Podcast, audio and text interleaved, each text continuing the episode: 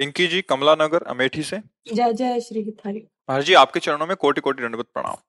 गुरुदेव भगवान मेरा ये प्रश्न है कि इस शरीर के पाँच बच्चे हैं और हम आपकी कृपा से इन बच्चों को परमार्थ की मार्ग में लेकर चलने की कोशिश कर रहे हैं। पर गुरुदेव प्रतिकूलता इतनी है कि आगे बढ़ पाना ही कठिन लग रहा है।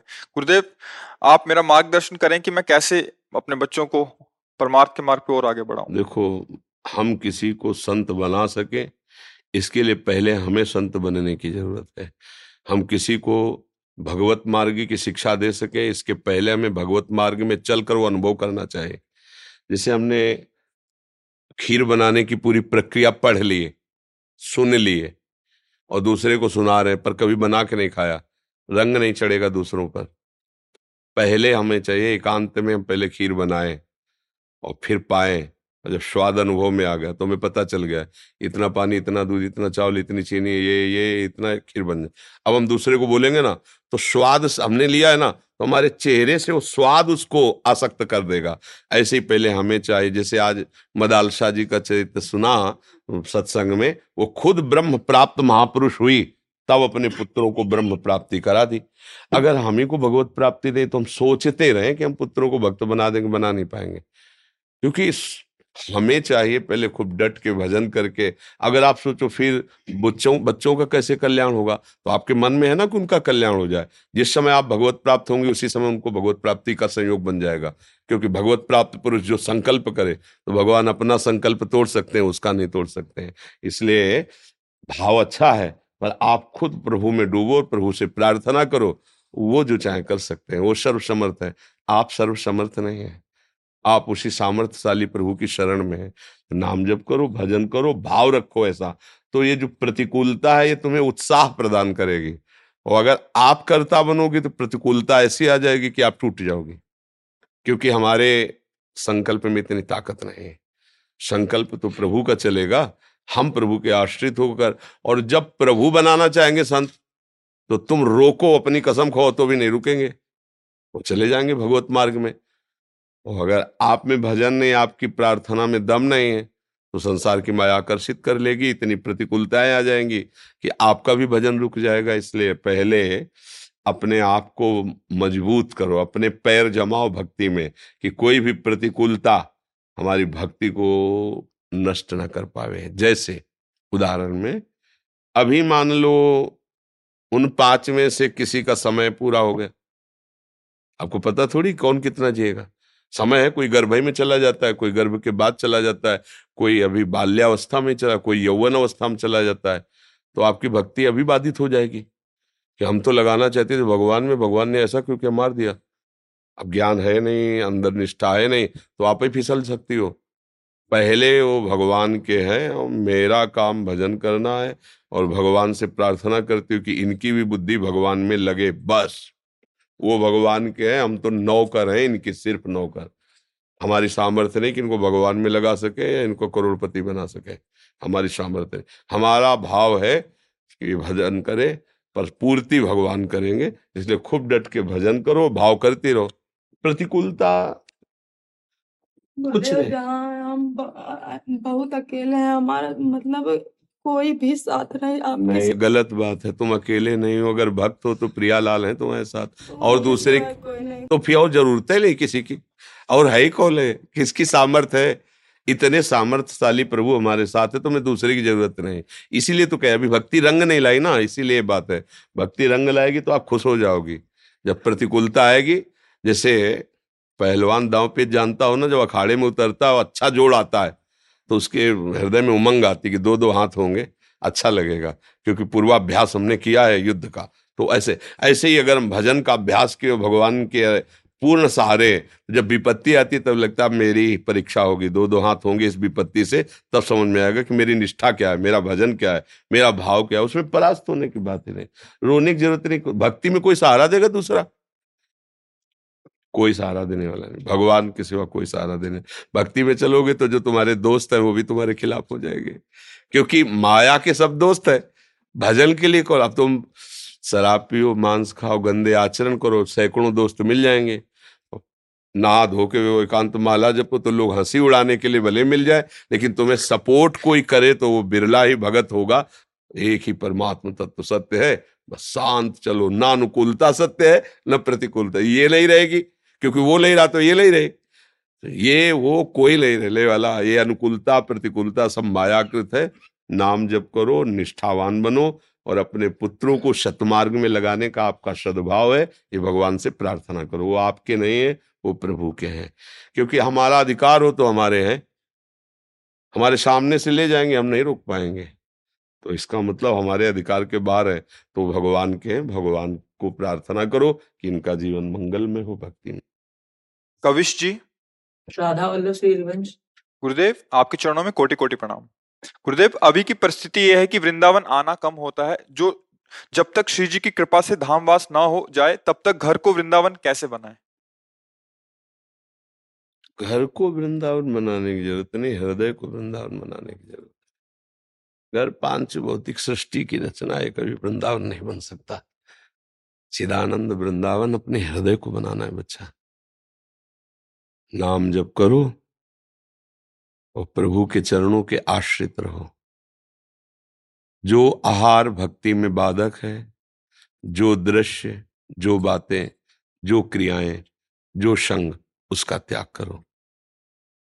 सत शास्त्रों का स्वाध्याय, संत महापुरुषों की वाणियों का मनन और नाम का जप, इससे हृदय निर्मल हो जाता है, निर्मल हृदय वृंदावन बन जाता है। नारायण या गौर श्याम को हृदय निकुंज बसइए आज इन दोनों पर बलि जाइए आज इन दोनों पर बलिहारी हो जाओ। अपने हृदय रूपी निकुंज में श्यामा श्याम को बसा लो। ऐसा महापुरुष आदेश करते हैं, हृदय रूपी निकुंज में। हम लोग बहिर्मुख हैं तो बाहरी दृष्टि रहती है ना, घर, परिवार, संसार। जब तक बहिर्मुख है तब तक बात बनेगी नहीं। बात बनती अंतर। सर्वात्मना न विश्व बहिर इंद्रियाणी जब इंद्रियाँ बाहर रहती हैं तो देखो बाहर का बच्चा माया का नाटक है। और ऐसा वैसा नाटक नहीं है। पैसा लगा के नाटक देख ले जाते हैं। फ़िल्म नहीं देख लेते कैसा नाटक है? नाटक पे नाटक है। एकदम सौ परसेंट झूठा। सब जानते नहीं? जो फ़िल्म है, जो नाटक है, सौ परसेंट झूठा है ना? लाइन में खड़े होके, पैसा लगा के समय तीन घंटा दे के क्या देखने जाते हैं? हम नाटक देखने जाते हैं। कैसा है? तो बहुत मज़ा आया। किसमें बोले, झूठी बात पे। ले आए ना? देखो आप, हम लोग तो इतने बड़े ज्ञानी हैं कि पैसा लगा के झूठी बात में हम आनंद लेते हैं। तो फिर माया की रची हुई ये जो बातें हैं, इससे कैसे वैराग्य होगा? इससे कैसे हट सकते हो? तो जब तक अंतर ज्ञान नहीं होता अंतर निर्मलता नहीं आती तो भक्ति का नाटक होता रहता है, लेकिन वास्तविक भक्ति नहीं होती। इसीलिए बात अंदर की पकड़ो, बाहर सब ठीक हो जाएगा। बाहर सुधारते रहो, नहीं सुधरेगा। अंदर से सुधार लो, जैसे चाबी घर में खो गई है तो बाहर ढूंढते रहो, पूरे जीवन मिलेगी नहीं, आना घर ही में पड़ेगा। ऐसे ही आनंद अंदर है। जैसे हृदय जल रहा हो तुम्हारा किसी बात से तो तुम जहाँ चाहो चले जाओ, वो जलन नहीं मिटेगी। हृदय आपका आनंदित है तो जहाँ चले जाओ अशांति, जहाँ तुम्हें लग रही हो कि यहाँ बड़ी अशांति हो, वहाँ भी आप आनंदित रहेंगे, क्योंकि आपका हृदय आनंदित है। बात हृदय सुधारने की है। हृदय सुधरता है प्रभु के आश्रय से, भजन से, सत्संग सुनने से, शास्त्र स्वाध्याय से और बुरे आचरण ना करने से। बुरे आचरण करोगे तो सत्संग सुनते हुए भी, नाम जप करते हुए भी, शास्त्र स्वाध्याय करते हुए भी हृदय निर्मल नहीं होगा। हृदय मलिन बना रहेगा। जब पोछा लगाते हैं तो फिर थोड़ी देर खिड़कियाँ बंद रखनी पड़ती है। कहीं धूल ना आ जाए क्योंकि गीला है, इस समय धूल एकदम चिपक जाएगी। ऐसे ही जब भजन करते तो हृदय हमारा गीला होता है, द्रवित। नहीं, रोने की इच्छा होती है ऐसा है स्वभाव। तो द्रवित हृदय में खिड़कियाँ बंद रखो, कहीं माया की धूल ना आ जाए, वो चिपक जाएगी उस समय, क्योंकि हृदय द्रवित, जैसे मोम द्रवित हो, अब जो छाप देंगे उसमें छप जाएगी। आप भजन कर, आपका हृदय द्रवित हुआ, और उसी द्रवित हृदय को लोग संभाल नहीं पाते वही काम में फंस जाता है, जहाँ थोड़ी सी उमगा नहीं संभाल पाए, नहीं, फंस गए माया में। और जो जो सावधान साधक होता है, जितना अंदर आनंद, उतने बाहर उदासीन। गंभीर सावधान एक ये बहुत बड़ा मार्ग है बच्चा पर बड़ी कृपा है जो आपके अंदर ऐसी भावना है। आप नाम जप करो और सावधानी पूर्वक हृदय में ठाकुर जी विराजमान करने घर में तो सबके विराजमान है। कोई ऐसा नहीं होगा कि ठाकुर जी की छवि ना हो ठाकुर जी ना हो। अब वो हम्म, ऐसे ही असुर भाव वाला हो तो नहीं कहते। नहीं तो हमें लगता है हर घर में ठाकुर जी तो होते ही है चाहे छवि रूप में हो चाहे श्री विग्रह रूप में हो। तो काम बनता है इस घर में आवे। हमारे हृदय में आवे तब काम बनता है। नाम जप करते रहो गंदे आचरण से बचते रहो। रविंद्र जी दिल्ली से? हरिवंश। श्री हरिवंश महाराज जी आपके चरण कमलों में कोटि कोटि प्रणाम। गुरुदेव भगवान अनन्यता और आश्रय एक ही बात है क्या? अंतर है। अंतर है अनन्यता और आश्रय में। आश्रय परम तत्व का लिया जाता है। अन्य सब भावों को त्याग कर हम जिसके आश्रित हैं, अपने संपूर्ण भावों का समर्पण कर देना अनन्यता होती है। आश्रय परम तत्व का लिया जाता है और अन्य भाव जो हमने उससे बिलक स्वीकार कर रखे हैं, वो अविद्या है। स्वरूप से बिलक जो कुछ दिखाई सुनाई दे रहा है, जो कुछ भी, वो सब अविद्या है। भगवत स्वरूप या आत्मस्वरूप, ज्ञान मार्ग में आत्मस्वरूप, भक्ति में भगवत स्वरूप। प्रभु से बिलग जो अन्य भाव दिखाई दे रहा है, उसका त्याग करके जिसके हम आश्रित हुए हैं, उस भाव से युक्त हो जाना अनन्य भाव कहते हैं। और जो सबका परम तत्व है, चाहे उसे ब्रह्म कहो, नारायण कहो, हरि कहो, कृष्ण कहो, राम कहो, या जो भी गुरु प्रदत्त भाव हो जैसे अपने श्री लाडली लाल, राधा वल्लभ लाल। तो राधा वल्लभ लाल हमारे आश्रय हैं।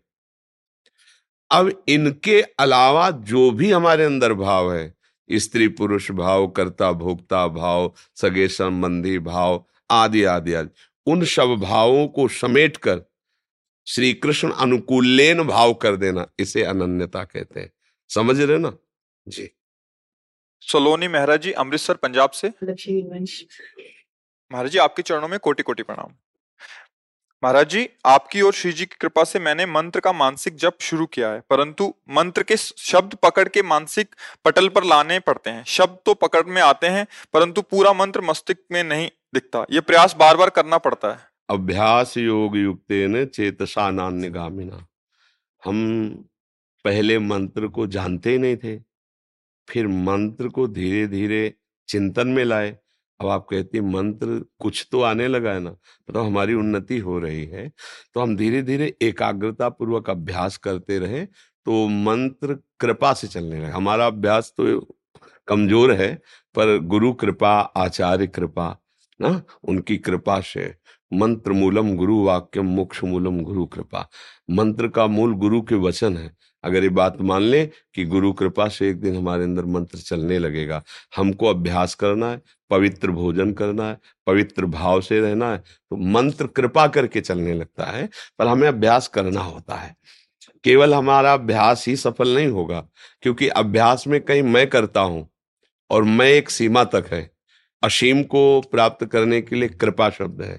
तो गुरु कृपा से, आचार्य कृपा से, लाडली जी की कृपा से प्रयास हमारा कृपा गुरुदेव की तो फिर मंत्र, जैसे फिर एक ऐसी स्थिति आती है, हम आपको देख रहे हैं, पर आपके साथ हमें मंत्र भी दिखाई दे रहा है, ऐसे बैठे हैं तो मंत्र है। और उसको प्रयास थोड़ी करना पड़ता है। बस गया, जैसे ना, बस गया। अभी जैसे आप कह रहे हैं, हमारे दिमाग में नहीं चलता है तो अभ्यास की कमज़ोरी है, और जब पवित्र हृदय होगा, अभ्यास होगा तो छा जाएगा। वो फिर ऐसा नहीं कि हम मंत्र का चिंतन करेंगे नहीं, वो स्वाभाविक से आ जाएगा अक्षर अक्षर सामने। उसी तो कहते मंत्र का साक्षात्कार कर लिया। मंत्र, अब हम मंत्र नहीं जपते, मंत्र स्वयं हमारे हृदय में स्फुरित होता है। ऐसी स्थिति आती हुई, जब हम निरंतर अभ्यास और पवित्र आचरण, कुसंग का त्याग, गंदे आचरण का त्याग, गंदी बातें देखना, सुनना बंद और खूब नाम जब मंत्र का अभ्यास तो फिर भगवान देखते हैं तो कृपा कर देते हैं। वो फिर मंत्र चलने लगता है। जैसे यशोदा मैया लाला को पकड़ने के लिए दौड़ी। लाला पकड़ में कैसे आ जाए? जब लाला ने मुड़ के देखा कि माँ पसीने पसीना से युक्त हो रही तो कृपा करके पकड़ में आ गए। ऐसे ही लाला जब देखते हैं, राधा वल्लभ लाल, कि ये बहुत श्रम कर रहा है, पर सफलता नहीं मिल रही तो कृपा करके आ जाते हैं। वही मंत्र रूप में आ जाते हैं, वही लीला रूप में आ जाते हैं। तो हम पहली बात तो अहंकार न करें उनकी कृपा का आश्रय लें दूसरे अभ्यास में प्रमाद न करें। क्या ये सब कृपा से हो जाएगा? क्या करने की ज़रूरत? ऐसा नहीं।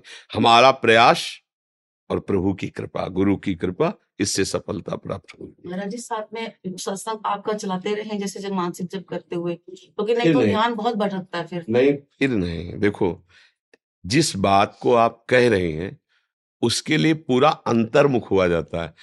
अब अगर सत्संग चल रहा है तो एक वृत्ति सत्संग में है और मंत्र चलाएँगे तो फिर कैसे चल पाएगा? हमें पूरा एकाग्र होना। तो ये चीज़ें ज़्यादा देर नया साधक नहीं कर सकता। तो दस मिनट रखो। दस मिनट। हम दस मिनट केवल मंत्र का ध्यान करेंगे। ध्यान करते हुए जब करेंगे। सब बंद। बाहर से कुछ नहीं। शांत बैठे। एक एक अक्षर आराम से देख रहे हमें कोई जल्दी नहीं। कि हमें सौ मंत्र करना है कि पाँच हज़ार करना कुछ नहीं। हमें दस मिनट केवल मंत्र में देना है। आप देखो ऐसे करके। शांत में बिना माला के भी शांत बैठे हैं। चिंतन कर मन भागने लगे, तुरंत उसको, तुरंत हटाओ। वो इतना अभ्यास आ जाएगा, जहाँ जाए और आप जान गए कि चला गया तो तुरंत आ जाएगा। इसको लाना नहीं पड़ता। बस आप जान जाओ कि चला गया। जो ही आप जानो कि चला गया तो ये तुरंत बहुत सावधान है कि हम पकड़ में ना आने पावे और जहाँ आप समझो कि मन लग रहा है तो खसक जाएगा। यही बार बार अभ्यास करते करते साधक सिद्ध हो जाता है। तो मंत्र का अभ्यास करने के लिए बाहर सत्संग चला के नहीं। फिर अन्य समय चलाओ, अन्य समय माला चलो। लेकिन मंत्राकार वृत्ति के लिए ये फिर एक अलग साधन है। और इसका एक मंत्र हज़ारों बार जपने के बराबर है ऐसे। जैसे आप देख रहे हो। हेलो, राधा। राधा। राधा लिखा, राधा अंदर से सुना। अंदर से सुन भी रहे राधा दिखाई भी दे रहा है और अंदर से बोल भी रहे। जब बोलेंगे तभी तो सुनेंगे। बिल्कुल ये एकाग्र स्थिति है एकदम। इसीलिए हम ज़्यादा समय नहीं कह रहे। और फिर जब स्थिति बनने लगती तो चलते फिरते उठते बैठते खाते पीते हर समय वो स्थिति बनी रहे। पर वो बहुत कृपा की बात है। अभी अभ्यास आप ऐसा करें। सुखवीर जी नोएडा से? गुरुदेव, आपके चरणों में कोटि कोटि प्रणाम। गुरुदेव भगवान, हम पहले राम भगवान की पूजा पाठ करते थे और राम नाम में बहुत प्रेम भी है। लेकिन भगवान, जब से आपके सत्संग सुनना प्रारंभ किया है, तब से वृंदावन आने का सौभाग्य मिला है और अब मुझे राधा नाम और कृष्ण नाम से लगाव हो गया है। हमारी जिव्या व हृदय में राधा राधा नाम ही आता है। अब मैं क्या करूँ? समझ नहीं आ रहा। राम भगवान का नाम जब करें या राधा राधा?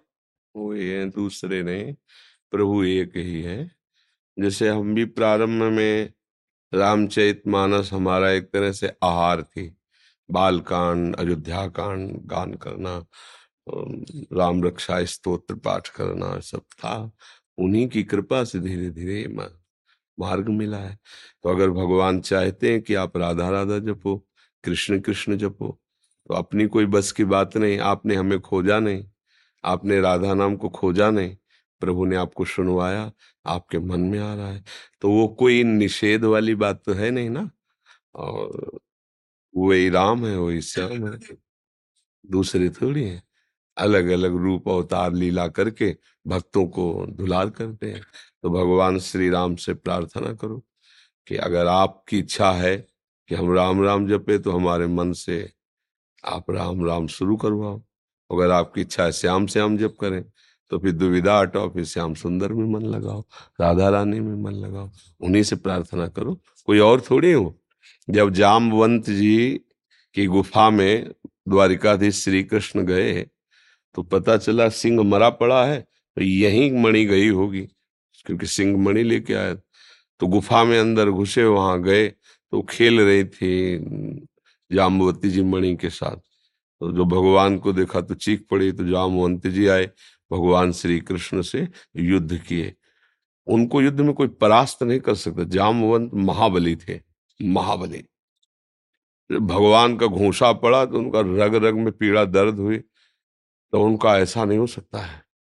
सिर्फ़ भगवान के ही प्रहार से मैं परास्त हो सकता हूँ, दूसरे से नहीं।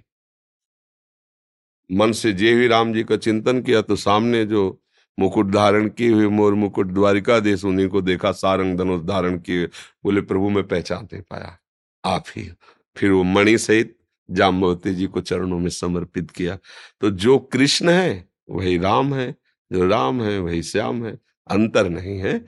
पर नाम रूप की आसक्ति के लिए उन्हीं से प्रार्थना करें कि प्रभु, यदि आपने निश्चय किया है कि राम रूप में आसक्ति हो तो आप कृपा करो। आपने निश्चय किया श्याम रूप में तो आप कृपा करो। समझ रहे? उनके ऊपर छोड़ दो। आप फाइनल करता मत बनो। तो वो अपने आप हृदय में जो चल रहा है मान लो प्रभु की प्रार्थना करने के बाद भी वही चल रहा है तो मतलब प्रभु इसी में रति देना चाहते हैं। ऐसा भाव कर ले। हृदय में मेरे हमेशा राधा ही राधा राधा ही राधा चलता है। हाँ तो बस बात हृदय की है। बाहर बाहर की से थोड़ी मतलब हृदय में चलाओ। वही राधा है वही राम है वही कृष्ण है वही श्याम है। कोई दूसरा नहीं बच्चा। राम राधा माधव का सार्ट स्वरूप है राम है राधा, माँ में माधव, है ना? राम का विस्तार रूप राधा माधव। हमें तो कुछ अलग नहीं लगा, आज तक कुछ अलग नहीं लगा। पर हम वही जपेंगे जो हमारे गुरुदेव बोले हैं। अब बात हमारी नहीं रह गई, हमारे गुरुदेव की। गुरुदेव ने जो कहा, वही मंत्र जपना, वही नाम जपना, वही उपासना जपनी। तो आप गुरुदेव का वर्ण किए हो? तो अभी फ़ोटो देख रहे हो, अभी ब्याह थोड़ी हुआ है। जैसे लड़की नहीं, जैसे लड़की नहीं, दस बीस फ़ोटो देखती है कि इनमें कौन सा दूल्हा होगा तो देखने का अधिकार है, देख सकती है। लेकिन ब्याह होने के बाद ये दस बीस फ़ोटो देखे तो फिर उसे डांट लगे कि पागल हो, जिसे ब्याह हो गया, उसी को फ़ोटो देखो, दूसरों की फ़ोटो देखने से मन खराब हो सकता है। तो अभी तो ब्याह नहीं हुआ ना मतलब अभी समर्पण नहीं हुआ ना। गुरु की कृपा से समर्पण होता है। गुरुदेव का वर्ण करो प्रभु से प्रार्थना करो हे राम जी आप हमारे गुरु हो आप प्रगट रूप में मिलो। तो बंदो गुरुपद कंज कृपा सिंधु नर रूप हरि महामोहतम पुंज जा। फिर ये प्रश्न खत्म हो जाएगा। मैंने तो हृदय से आपको गुरुदेव तो फिर प्रश्न ही नहीं रखना चाहिए बच्चा। फिर अब प्रश्न की ज़रूरत क्या है? मानना होता है ना जब मान लिया तो इसका मतलब है जिस मार्ग में गुरु चल रहे हैं उसी मार्ग में चेला चले। अब गुरु चले पूरब की तरफ़ चेला चले उत्तर की तरफ़ तो कैसे गुरु चेला का साथ बनेगा? मानने का शिष्य होता है। अगर मान लो हमने कंठी दे दी तिलक दे दिया वो हमारी बात एक को न माने तो किस बात का चेला? और आपने कंठी तिलक नहीं धारण किया लेकिन मन से मान लिया कि आप हमारे गुरु तो हमारी बात मानो तो बात हो गई। बात माना तो प्रश्न की ज़रूरत भी नहीं है। है ले अब देख लो आप। Subtle results, still you, but with fewer lines. Botox Cosmetic, out of botulinum toxin A, is a prescription medicine used to temporarily make moderate to severe frown lines, crow's feet, and forehead lines look better in adults. Effects of Botox Cosmetic may spread hours to weeks after injection, causing serious symptoms. Alert your doctor right away as difficulties swallowing, speaking, breathing, eye problems, or muscle weakness may be a sign of a life threatening condition. Patients with these conditions before injection are at highest risk. Don't receive Botox Cosmetic if you have a skin infection. Side effects may include allergic reactions, injection site pain, headache, eyebrow and eyelid drooping, and eyelid swelling. Allergic reactions can include rash, welts, asthma symptoms, and dizziness. Tell your doctor about medical history, muscle or nerve conditions including ALS or Lou Gehrig's disease, myasthenia gravis, or Lambert-Eaton syndrome and medications, including botulinum toxins, as these may increase the risk of serious side effects. For full safety information, visit BotoxCosmetic.com or call 877-351-0300. See for yourself at BotoxCosmetic.com.